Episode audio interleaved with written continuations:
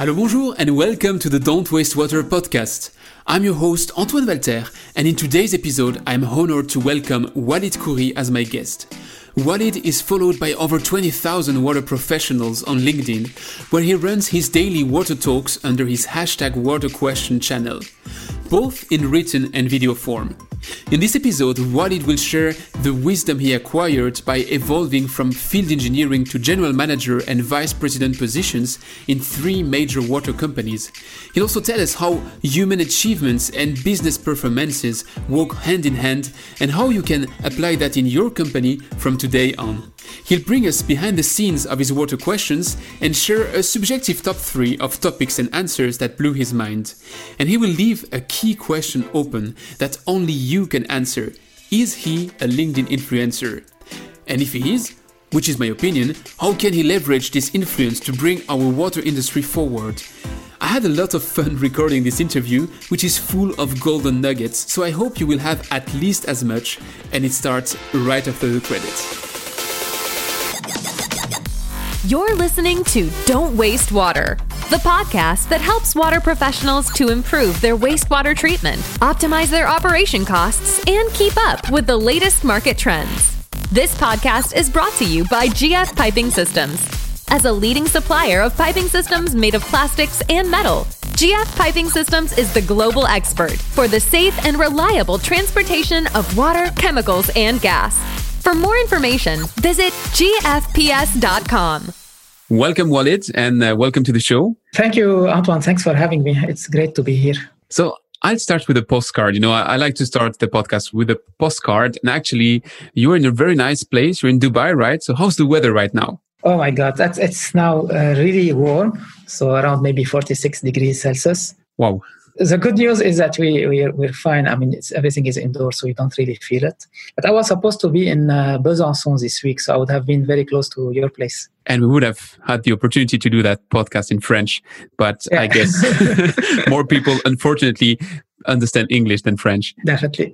so let's start with your secret sauce. You know, I like to start with that. So what sets you apart in this fascinating world of water and wastewater treatment? What's your secret sauce? That's a good question, Antoine. You know, I think I'm a hardcore water guy in the sense that I'm passionate about the water and uh, environment. This is what I studied at uh, university. You know, I did, uh, like you, a water and uh, environment engineering degree. Mm-hmm. I did a master's degree in water sciences, and I worked for the industry for 20 years almost.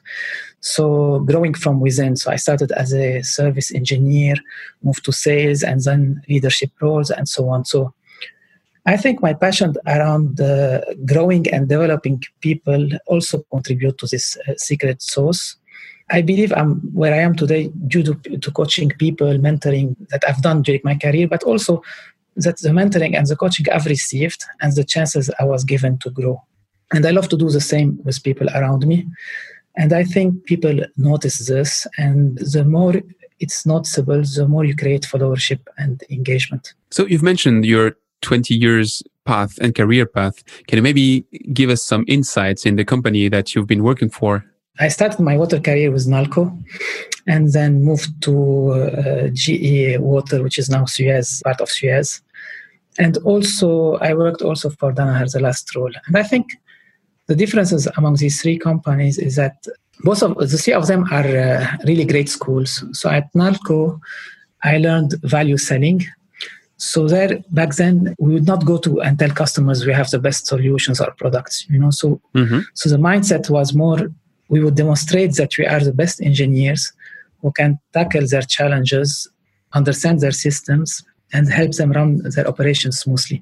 So it was all about value selling and Nalco would spend a lot of money on educating their employees around value selling. So we had manuals, programs. If you succeed in the exams, then you're allowed to go for a graduation school, which was a three weeks in Vienna. So imagine I'm a young engineer. Oh, nice. Yeah, definitely. I mean, I have the chance to go to Vienna for uh, three weeks study more on the commercial and value selling part and then again you have tests and then you graduate the last week and you have the senior leadership in vienna giving you the award and so on so it was all about value selling understanding customers needs in GE, because GE Water was part of GE, so it was all about leadership, you know. So you're really inspired being surrounded by top leaders and and you want to be one of them, you know. It's when you see all these leaders around you, you, you really feel that you want to be part of, uh, of them. And the culture back then was that we believed that each one of us can get little by little better with time. So you have higher expectations of yourself, higher expectations of uh, the people around you. And by all improving, we all together, uh, we all rise. This was the culture that was well defined within GE. Mm-hmm. I recall I was on a leadership training, for example, uh, at Crotonville, which is the GE University for Leadership. GE used to spend back then one billion dollar per year. You know, one billion wow. on, on these training programs, definitely. And there I was in this campus, which is really like a mini Harvard campus. You know, so it's a fully fledged campus in upstate New York, and you'll get even a a CEO of one of the businesses, in my case, it was GE Appliances, who spent the whole training program living with us on campus. So you're really immersed into anything called leadership. Mm-hmm. And the last one was all around processes. You know, Hach is owned by Danaher. So Danaher is a little bit different than other conglomerates in the sense that we keep companies separate, running standalone companies, but we deploy something called DBS, Danaher Business Systems, mm-hmm. which basically is a tools around continuous improvement and how you can remain agile as a company, operate like startup, develop processes that are sustained and help you to improve your business. So the culture was like you're really a P&L leader, and I've never seen a large scale company as lean as this and pushing and empowering their leaders on the front line. So overall, the three companies were great companies, but I believe in my case, I learned something different from, from each one of them. What's interesting also in your path is that you mentioned that you, you started as an engineer, then pretty fast you were trained to sales, and then you evolved to managing and leading roles. How did you do that transition? I believe that you have to really start working from the field in the water industry. Mm-hmm. You know, I've asked even this question to uh, earlier. So, so for me, if you don't really understand customers' mindset and how water impacts their operations, you cannot really be successful later on and lead a team. And as a leader, you need to always have this understanding what your people are going through. And the best way to get there is to start from the field service engineer. I never thought when I was studying engineering that I would become a sales manager, you know, and, and leader. For me, it was all about technical. Mm-hmm. But by being inspired by people around you and seeing their career growth, it forces you to think differently and follow this track. So I never applied for this role. Like I never thought, okay, you know what, I'm going to apply for a uh, account manager role. It came by my manager asking me to apply for this role. And the same thing when I started leading people in North Africa. So it came as naturally because you are surrounded by people who wants you to grow and want to help you if you, see where you're performing. Okay, that's pretty fascinating. And I have to say, what's really fascinating is when I was reading through your LinkedIn bio, I was seeing the way that you present your achievements. And it was to me the first time that I saw someone presenting on the same level the business achievements and the human achievements. You mentioned that you've been leading companies making multi-millions. And on the other hand, you're also mentioning that you improve the gender diversity, that you were working into this inclusive way of, of treating people in the company. And I was just wondering, does one goal help the other, or do you have to force yourself into gender diversity because it's a must? I think, Antoine, they both work hand in hand. Like business acumen and human traits, they need to be tackled together. You cannot be successful if you treat people without respect or, or not being fair with everyone. So you might succeed for a few years, but then you will be crushed, definitely, especially in, in multinationals where everything is uh, visible and you work in a matrix environment. At the same time, it's a tough industry and you need many traits to be successful. So you need to have emotional uh, intelligence, you need to have high IQ, you need to have the technical know how, and of course, the business acumen. Since it's very competitive industry and you know it, so from outside people might think it's a sexy industry, but it's really competitive, not to say commoditized. And for this, you need to have the best talent around you. And you cannot have the best talent around you if you don't tackle all the pool talent available and gender being one of them. So if I was to say that there, I get there's only one. But if I was to say that there are two Walids, one Walid is the general manager that improved the EBIT, and the other Walid is the one that uh, raised the gender diversity in his team to the point that you were at 50-50 between men and women. Which one are you the most proud of? I think both, you know, because if if you don't achieve your numbers at the end of the day, you know you're held accountable for this. So and if you're talking about gender you need to walk the talk because your people are watching you. And it's not about saying the nice things it's about really making them happen. And keep in mind like our customers today are very diverse. So if you're not having a diverse organization that can understand their needs you'll be kind of on the side of what are the trends and, and what are their expectations. So think about it. To be able to achieve your numbers, 50% of the talent workforce today is female. When you look at universities, mm-hmm. you're having more ladies graduating. So if you're not tapping on this pool of talent, you're not really helping yourself in terms of uh, you're missing out definitely definitely you're missing out a lot and and you need to change the culture. So, for example, I never went to my team and told them, you know what, we're going to have 50% gender diversity, because then you'll defeat the purpose. People will be just looking for females, hiring them, and then the numbers are good. When I started in Danaher, I told them, we would like to be one day at a 50% gender diverse. There is no time set, there is no agenda on, on when we'll achieve this.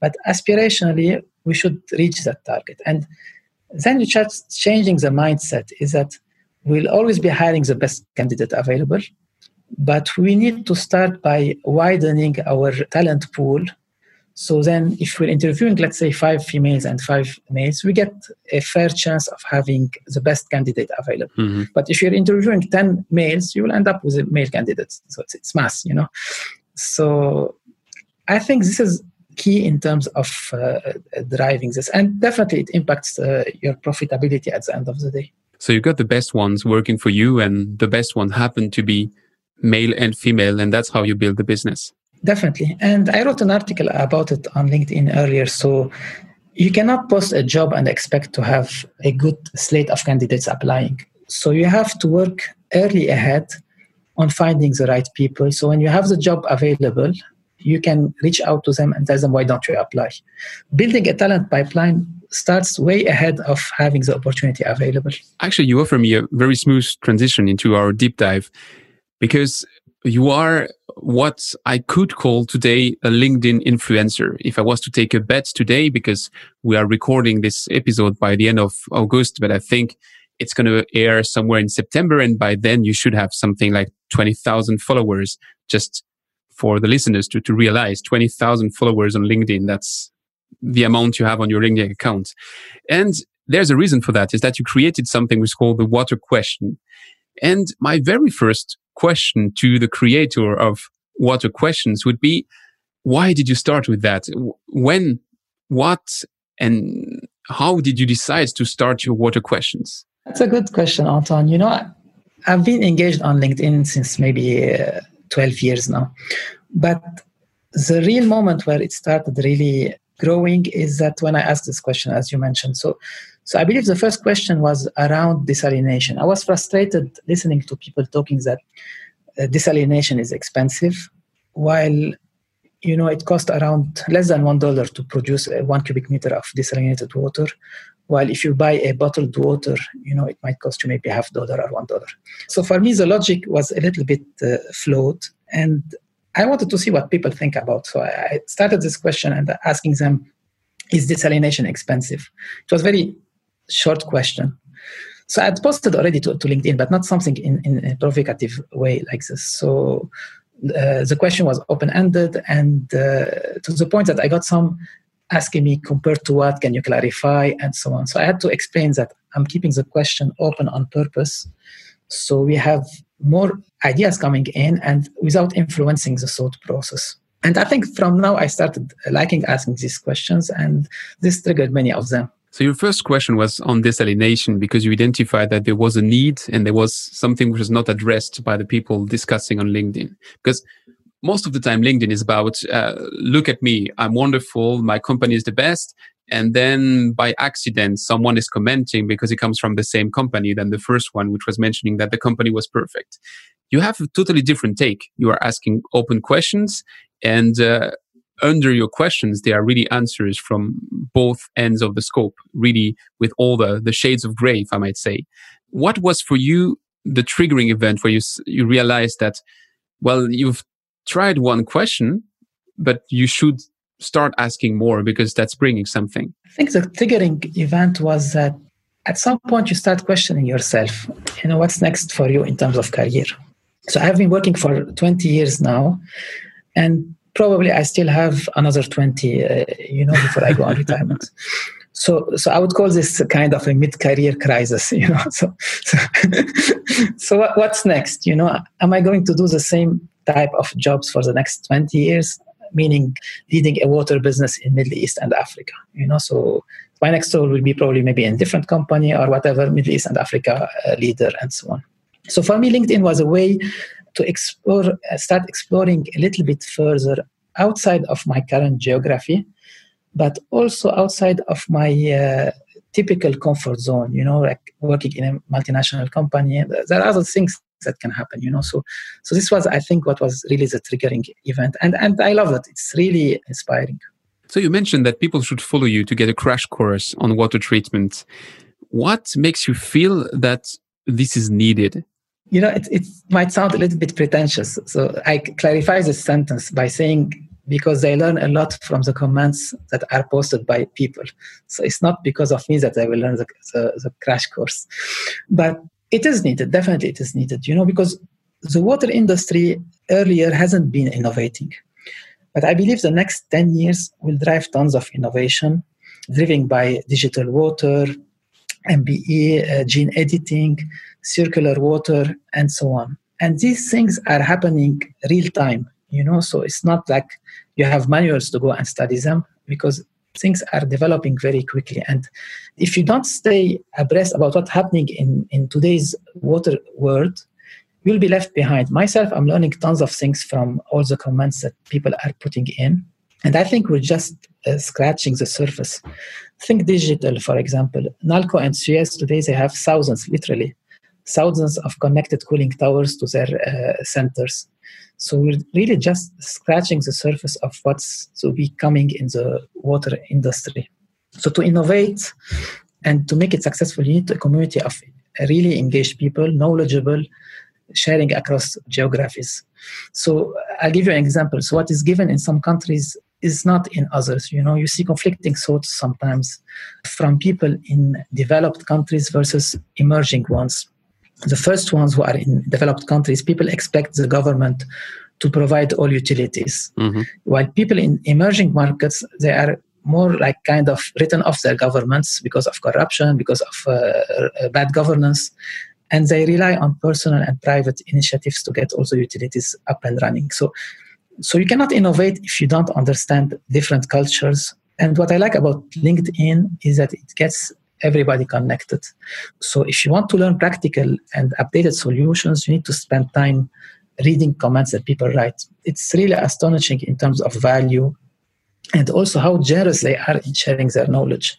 In this industry, people are always proud of their knowledge and they want to share it. Actually, I fully agree with you.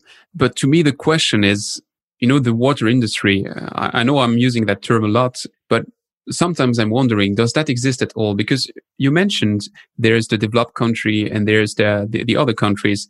There's also the ones which are specialized in one special type of treatment and the others which are specialized in another type of treatment. And then there's also a different axis of the matrix where you say there's the food and beverage application and there's the, the drinking water application. And sometimes it sounds to me like there are many, many different words. And all these words are talking together, but don't really understand what they are saying one to another. And when I'm looking at the comments and the answers to your water questions, some people are really, really interacting and some others seem to be screaming in the desert alone and screaming at others, which are also screaming in the desert and they cannot really bridge together. So what's your take on this water industry as a take? Does it exist? And what would be the, the, the common spirit if it exists? I agree with you, uh, Antoine. It's it's a fragmented industry.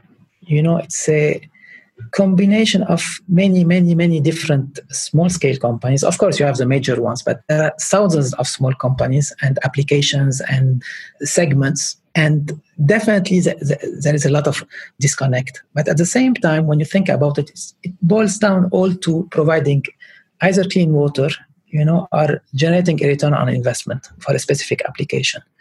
So the end point is the same, you know. So you take water from the source, and then you have to discharge it back to the source if you use it many times or you don't use it many times, you just have to discharge it. So the starting point and the end points are the same. And along the way, you have to interact with this water. If it's industrial application, food and beverage, refining, there are some applications that happens inside. So on this community, when you see people commenting, I agree with you. Some people are screaming uh, on their own, okay, and uh, and we need to keep in mind, like like people on this community are from different countries, different cultures, religions, even political backgrounds, and they are all talking about one subject, which is water.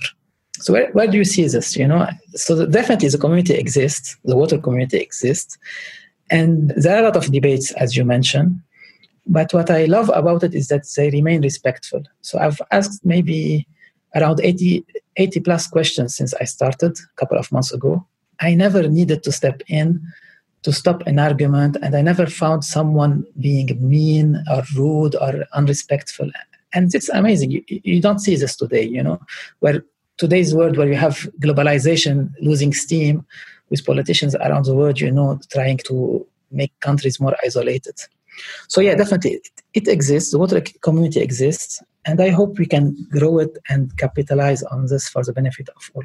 You've mentioned also that the water industry wasn't that innovative for the past 10 years. And I, I hear often my, my guests on this show, which tell me that we are in a quite conservative industry. What's your feeling? Because you are really at the pulse of this industry.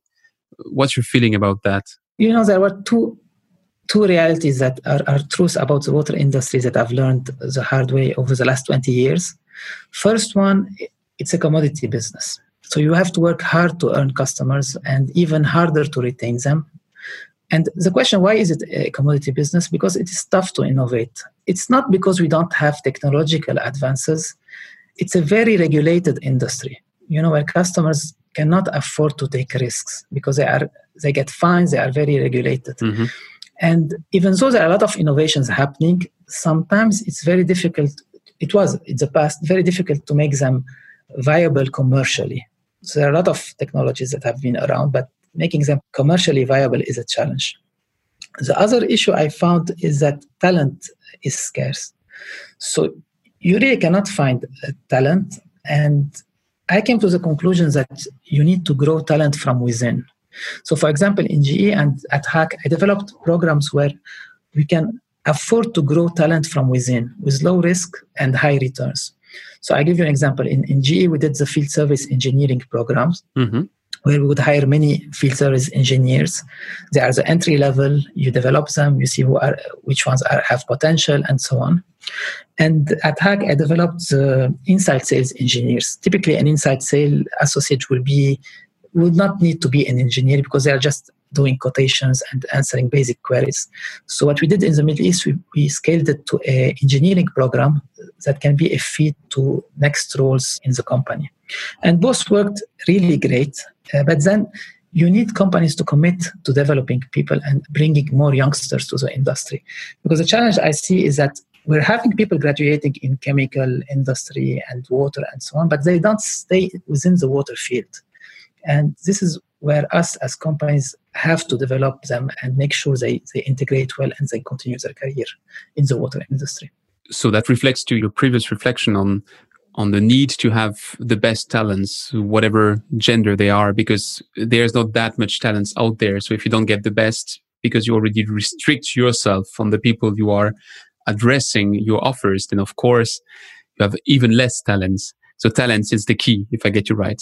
Definitely. It's a competitive industry. To break through, you need to have the top talents around you. So, let's assume that those top talents are commenting and answering your, your water questions.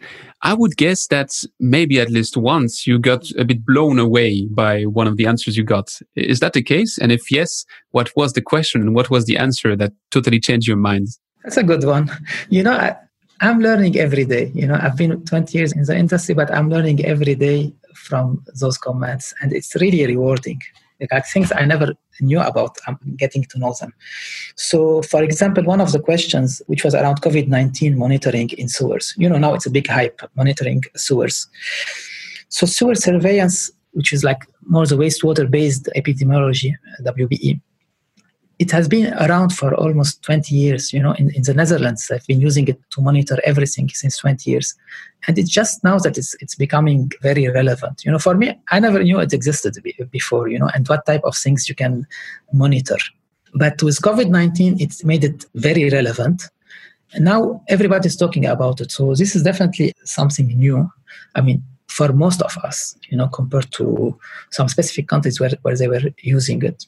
Another question, for example, was on uh, privatization. So if you trust more to have the water privatized or not. And here again, you see the, the disconnect between people in uh, where they can trust their water public provider and not how they interact. There was one also on the re- uranium, how you remove uranium in potable water. I didn't think it was such a big problem. I got this question from one of the followers. I didn't think it was such a big problem, but then it turned out that in many places around the world, especially in Asia, it is a big problem. And uh, I think a lot of questions are really kind of they, they blow your mind in the sense that not just the question itself, but the answers you get and how they are already established, but they need to go on a commercial scale. For example, gene editing, you know, where you can have bacteria edited to go after specific nutrient and remove it from the water. So now you can design, for example, a bacteria to go selectively on uh, on a specific nutrient. It costs twenty million dollar the pro- whole program, but it's feasible. So what's the path to this commercialization? Because it sounds to me like this is a major hurdle in our industry. Now I'm assuming that our industry exists. See how I change my minds discussing with you.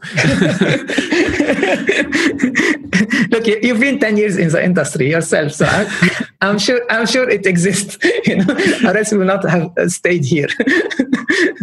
what I've seen on my end is that sometimes, you know, it's like we are not sure what the market is wanting. And if you read the answers to water questions, exactly like you said, for instance, the sewage monitoring might say, uh, if I'm Hach now, and I see that uh, sewage monitoring becomes a thing and really is a key to this wastewater epidemiology and opens new fields. And there's an opportunity right now because it might be a welcome side effect from the pandemic that now people realize that this is a thing.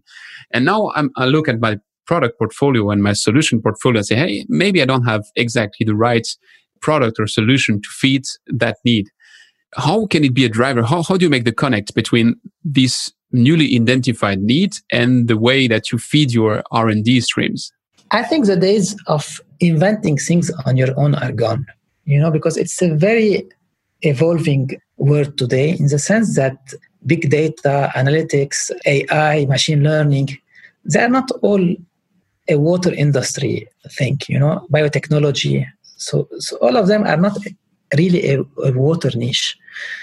So to solve today's challenges, I think cross-industry collaboration is a must, you know, and let's face it, we're not going as a water R&D centers, we're not going to invent everything. So we really have to find a way to partner with other industry to really get something out of it, you know, and move forward. So what you're saying is that basically we should avoid to have this image of the naked scientist which comes out of his past and say, hey, Eureka, I found something new. And instead try to repurpose things which are existing somewhere else and apply it to the water industry. Definitely. I'll give you an example. If you if you talk, for example, uh, water uh, analysis, okay, water monitoring. So before you you will come and say, I have the best analyzer, it can give you an accuracy of I don't know two percent, okay, which plus minus minus two percent, which is great. You know, never seen before. It's the best analyzer. The future model is more of you know what you can install ten analyzer in different part of the plant okay and because of my software i can always in real time monitoring detect the trends And your analyzer might be cheap and just maybe giving you a 20% error, but because of all the AI around it, I can tell you exactly when your instrument is not giving a good answer. You know, so it's a complete shift from a product to a solution based selling that's not really water related it's coming from different industry you know so if you are in your r&d lab and trying to get to the best accuracy in terms of precision and monitoring you're out of the game because people don't care they will buy an instrument which is five times cheaper but they will be able to install it in many locations and get a better representation of their operations mm-hmm. you've been working for big groups i did as well and i still do I don't know if I was not watching enough or if that's a new trend, but it sounds to me like there are more startups entering the water industry and they are bringing a fresh breath because they are bringing this kind of cross sector innovation that you're mentioning. Is it my impression or have they been there always and I just didn't notice? I think you're right. It's growing exponentially. You're absolutely spot on. It's growing exponentially and like before we used to have like people sitting on their computers and creating softwares they didn't really impact the water industry back then but now with the internet of things and so on you can have a lot of interconnection with the water world it's very cheap today to, to install uh, sensors in many parts of the plant. And that's creating an opportunity for all all the new emerging technologies to come and meet the water industry. We will see more and more of these companies. Challenge is how you make them successful because you have many of them trying to find their ways. So maybe to make them successful needs some some knowledge. And to have some knowledge you need to have some people sharing the knowledge. And when i see that you're posting over the last days something around three questions a day and really engaging with many professionals i'm just wondering does that make you a linkedin influencer that's a that's a good a good one no you, you know I think it is an aspirational goal. I'm not going to lie to you and say, I you know, I, am not looking for this. Definitely. But I'm far away from being a LinkedIn influencer today, you know. So I'm trying to stay niche and within the water sector. So all my posts are truly water, I would say. And this doesn't get you followers in bulk. You know, it's not like like if you're talking finance, everybody will be following you but it's okay you know because i'm, I'm looking for the long term value and not a short term win and by looking longer term you know it, it, definitely improved my personal brand so i hope one day i would be perceived as someone who contributed to the growth of the industry outside of uh, my own region which is middle east and africa so i spent a lot of time coaching and mentoring people that i didn't even know maybe a few months back so for example i do some uh, mentoring sessions with uh, people in Australia, Brazil, California. You know, it's completely different cultures and different experiences. And as a leader in the industry, I, I think we should all be doing this, you know, so we owe it to help other people also to grow. In parallel, as what I'm trying to do also to help companies to expand also their reach. So I get a lot of requests from some of the following individuals asking me how they can break into the Middle East, how they can, you know, expand the reach of their own product or what I think about their product and so on. So I'm getting these type of questions, but would I be seen as an influencer? I think the community later will tell. Hopefully, hopefully yes. but somehow that makes you already a consultant, right? Yeah, definitely, definitely. It's it's good to feel that you can contribute, you know, and that it's not just about the jobs that you do, but also how you can expand your reach and, and help. So you've mentioned this human aspect. If you look to what you prefer yourself, you've been a general manager for large companies like we've mentioned Danaher, we've mentioned GE Water, and now you've I'm going to call you this LinkedIn influencer, or we could also say Uh, a catalyst. I like it, but you, you're kind of a, a catalyst for these questions what do you prefer? Where's your heart going if you had to choose between both? I know it's difficult, but yeah, I love leading teams. You know, so I love to create engagement, drive productivity up. The challenge is that people think it's great to be a leader, but it's a tough job. You know, it's not just like you're the boss and everybody work for you. So it's you need to walk the talk all the time.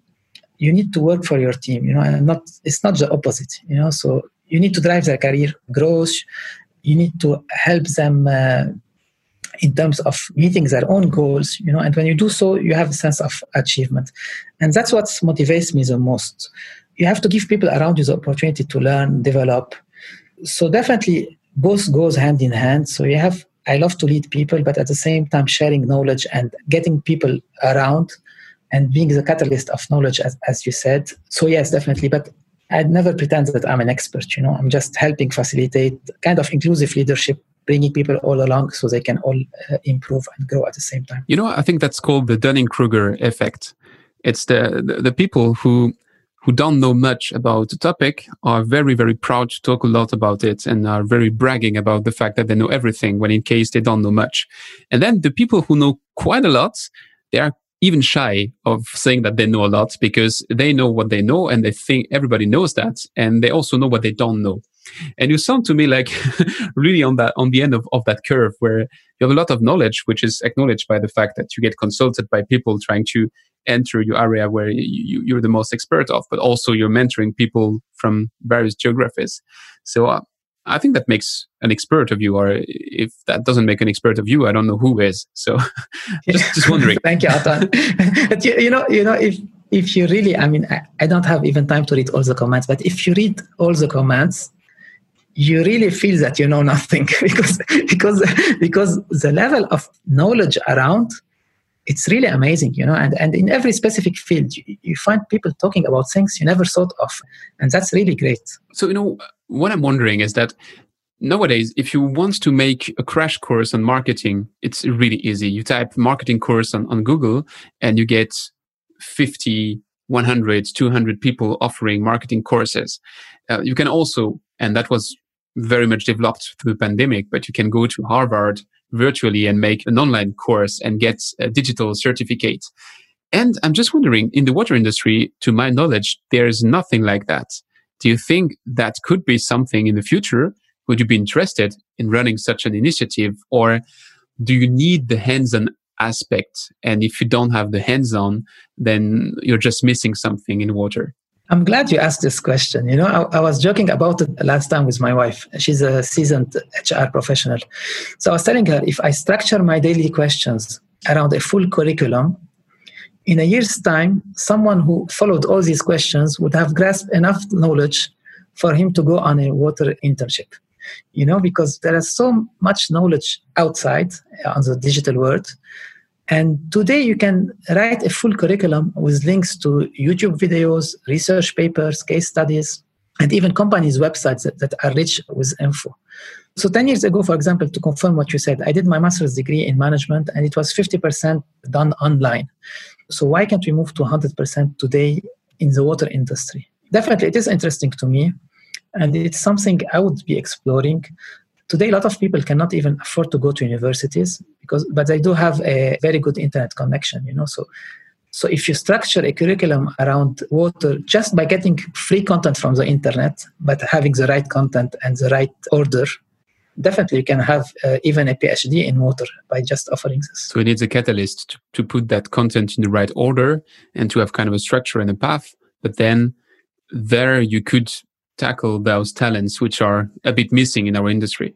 Definitely definitely. So let me round off this part with a last question and for that i'm taking my crystal ball and i'm asking you to have a look in my crystal ball. And let's say we are two years in the future where do you see yourself are you back as a general manager somewhere in a big name of uh, of this industry or are you definitely a linkedin influencer or are you now a consultant or or whatever where do you see yourself in two years? Oh, that's a that's a tough it's one. It's a tough one. really, it's a tough one. I, will tell you why. Because I'm giving myself a few months before deciding what will be the next uh, my next career move. So I'm getting pulled into different directions and and trying to resist on committing immediately. So I just want to take a few months off to really think what I will be doing. So, so I'm getting, for example, requests of, of being a channel partners representative, you know, in Middle East and Africa. Others are asking if I want to be their financial partner in their distribution company. So established uh, channel partners who trust my knowledge, so they want me to help them in, but by being by partly owner, you know. Also, I'm considering becoming uh, a small ch- uh, shareholder in small water technology companies. And of course, the multinationals discussions like to go back to a multinational. So I'm trying to take some time off to think it through. but at the same time i'm loving this uh, influencing work you know but the problem is and i'm sure you know it because i see you also active it's a 24-7 job but it is rewarding you know because you get to meet great people around and and learn about great technologies and companies so most probably whatever i decide to do in terms of career i will continue the influencing part it's fun it's a great part of what we do. It's fun, for sure. It's fun, but you know, uh, sometimes I see my wife saying, "No, you're not again on LinkedIn." so I understand the feeling, but, but, it's true. It's fascinating. It's like uh, there is knowledge without an end, and uh, if you're a bit curious, for for sure, that this is it's fascinating. I cannot find another uh, adjective to qualify it. It's really fascinating. So if it's fine with you, I propose you to switch to the last part of the interview, so the rapid fire questions. Okay, great.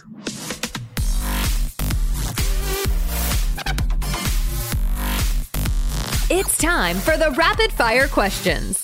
So, my first question would be What is the most exciting project you've been working on and why?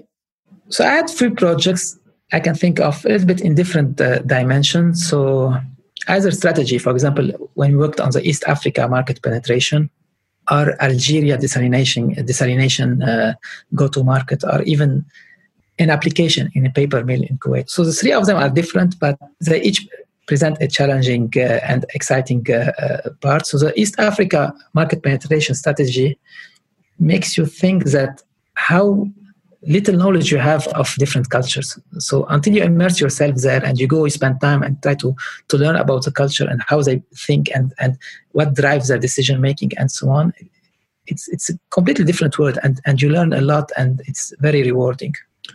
In Algeria, I was engaged. Uh, this was when I used to cover North Africa. I was engaged in. Uh, in finding the right chemistry for a desalination plant. This was the first desalination plant across large scale desalination plant across uh, Africa, 200,000 cubic meter per day.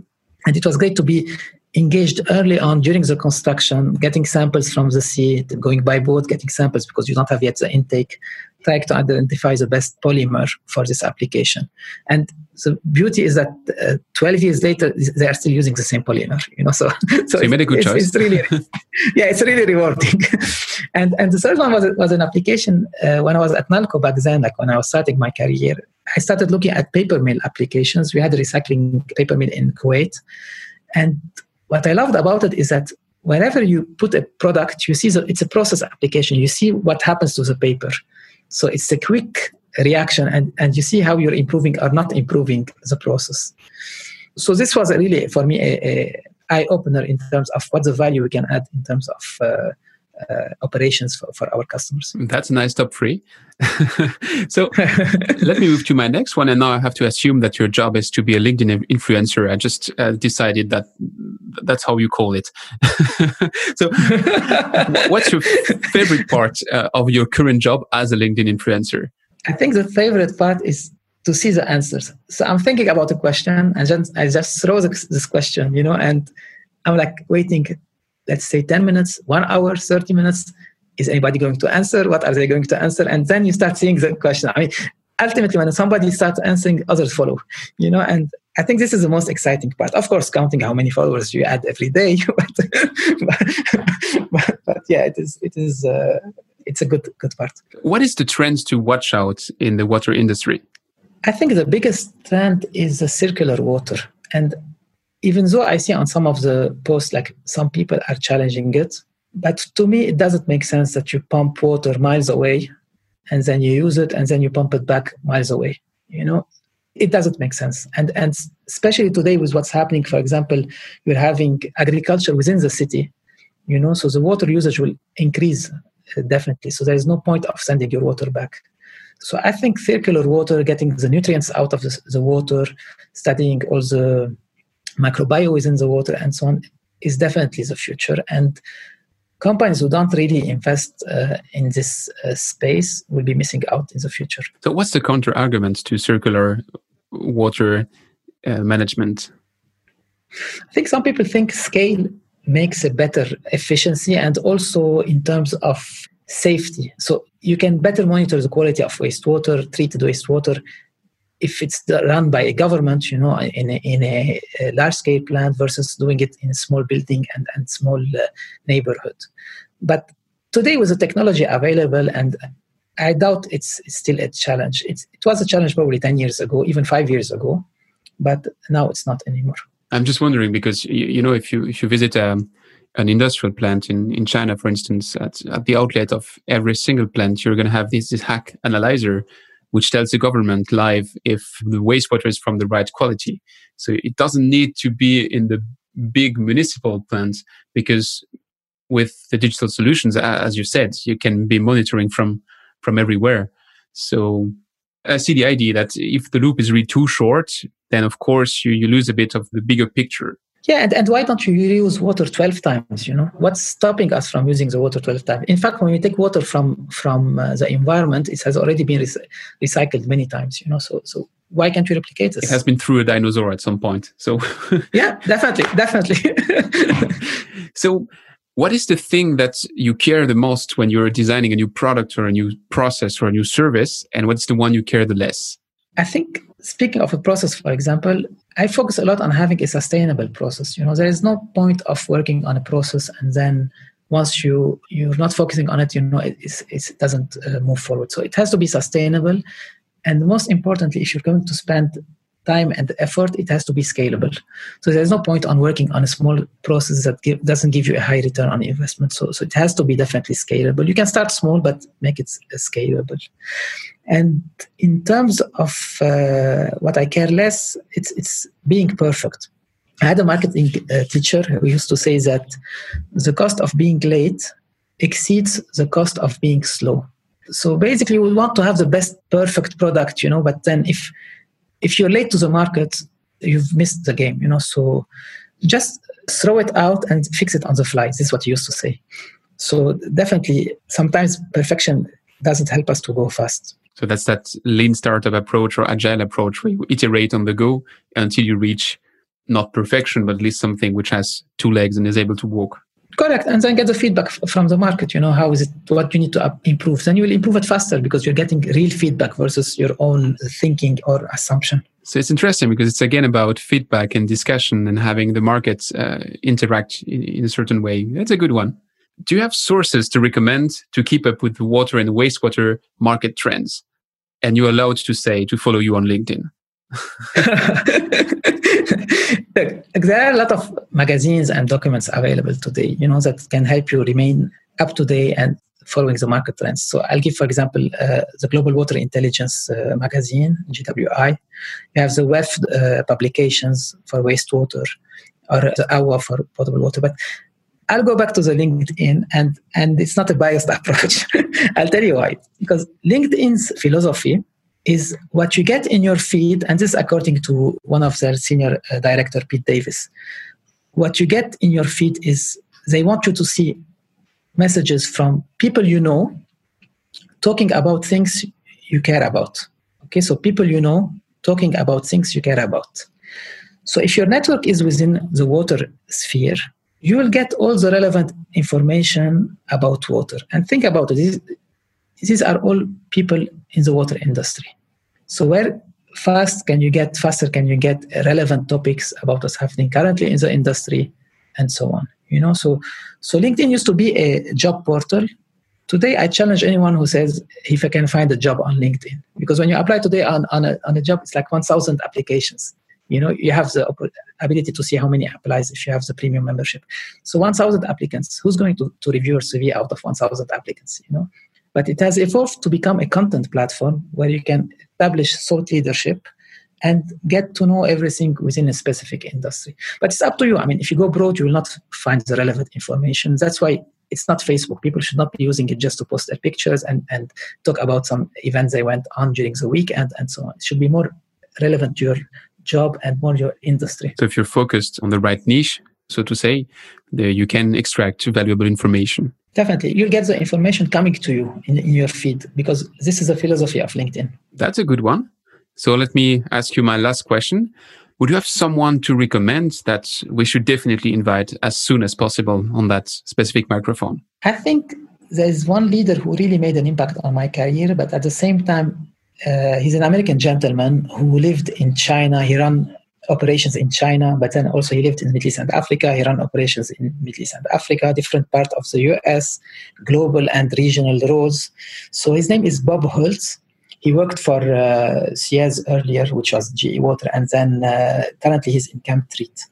So definitely he will be someone who could who could share lots of valuable information. So I'll get to try to invite him. I will send him a note if you want. I'll, I'll connect with him. that would be nice. yeah, definitely. So thanks a lot, Walid. You've been an awesome guest. I hope that everybody had some some fun listening because I had really lots of fun by discussing with you, and I'm even convinced by the end of this interview that water industry is existing. So really, you made you made a change. Thank you, Antoine. I mean, for me, it was a pleasure talking to you, and it's really great as this community. It's, it's really great, and you get a lot of learnings by just talking to people within the industry. Thanks for listening to Don't Waste Water. This podcast was brought to you by GF Piping Systems. Loved this episode? Head over to Apple Podcasts to subscribe, rate, and leave a review. See you next time.